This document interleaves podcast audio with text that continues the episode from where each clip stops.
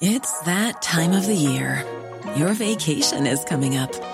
You can already hear the beach waves, feel the warm breeze, relax, and think about work. You really, really want it all to work out while you're away. Monday.com gives you and the team that peace of mind.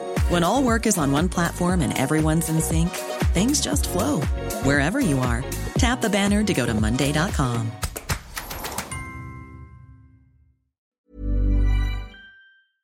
This is the Times evening briefing on Monday, the 15th of March. Boris Johnson says women's safety will be prioritised by the government. It comes as police tactics used at a vigil for Sarah Everard on Saturday are to be independently investigated.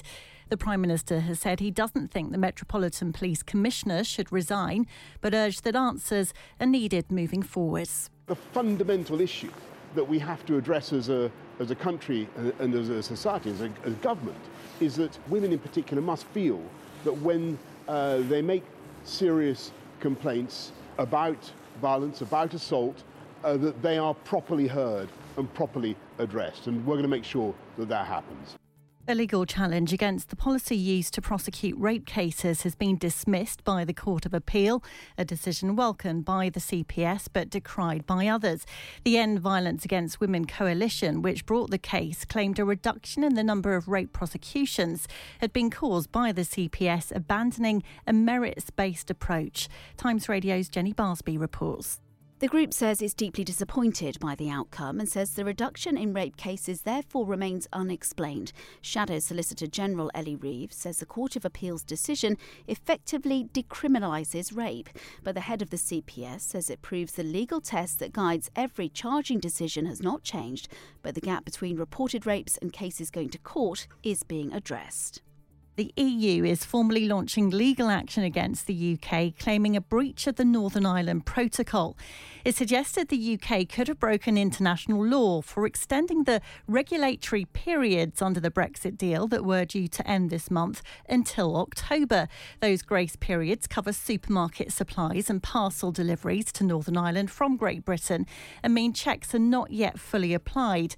Boris Johnson says the extensions are very sensible, with the government denying there has been a breach of the protocol. France, Italy, and Germany have suspended the use of the Oxford AstraZeneca vaccine amid concerns about its side effects. They join the likes of the Netherlands, Ireland, and Thailand in halting the drug's use. Boris Johnson says it is safe and that the UK's medicines regulator is one of the toughest in the world and sees no reason to discontinue using it. British stars Vanessa Kirby and Carey Mulligan have been nominated for Best Actress at this year's Oscars. Hollywood couple Priyanka Chopra and Nick Jonas announced the shortlist this afternoon, including for Best Actor. Riz Ahmed in Sound of Metal, Chadwick Boseman in Ma Rainey's Black Bottom, Anthony Hopkins in The Father, Gary Oldman in Mank, and Steven Yeun in Minari. Olivia Colman has been nominated for Best Supporting Actress for The Father. And the show, which was delayed by the coronavirus pandemic, is now scheduled to take place on April the 25th. You can hear more on these stories throughout the day on Times Radio.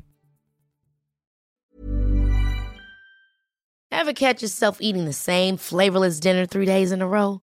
Dreaming of something better? Well, HelloFresh is your guilt free dream come true, baby. It's me, Gigi Palmer. Let's wake up those taste buds with hot, juicy pecan crusted chicken or garlic butter shrimp scampi. Mm. Hello Fresh. Stop dreaming of all the delicious possibilities and dig in at HelloFresh.com. Let's get this dinner party started.